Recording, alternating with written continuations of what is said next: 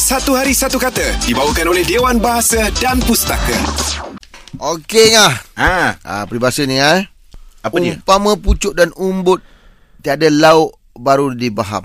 Okey. Hmm. Dia ibarat cerita macam gini lah. Kononnya macam ada satu tanah tu sepatutnya boleh boleh di, di apa Usahakan. usahakan Usahakan. untuk menjadi um, menjadi pendapatan macam gitu. Ha, ha. Tetapi uh, tapi masa tu dia tak peduli. Tak payah banyak-banyak lah, salah. Ah, ya, tapi Tak payah banyak tak bagi lah salah. bagi sikit. Tapi bila bila dah tak ada benda lain, ah, baru dia nak usahakan tanah tu. Macam hmm. gitu lah. Oh. Ah. Oh, dia ni mesti. Banyak tengok drama kau ni. Ah, dia- Aku nak kena Dia kalau masuk kat sini melalui ada orang bahasa Ah, ah, tentang ah. pustaka punya ni. Ah, ah.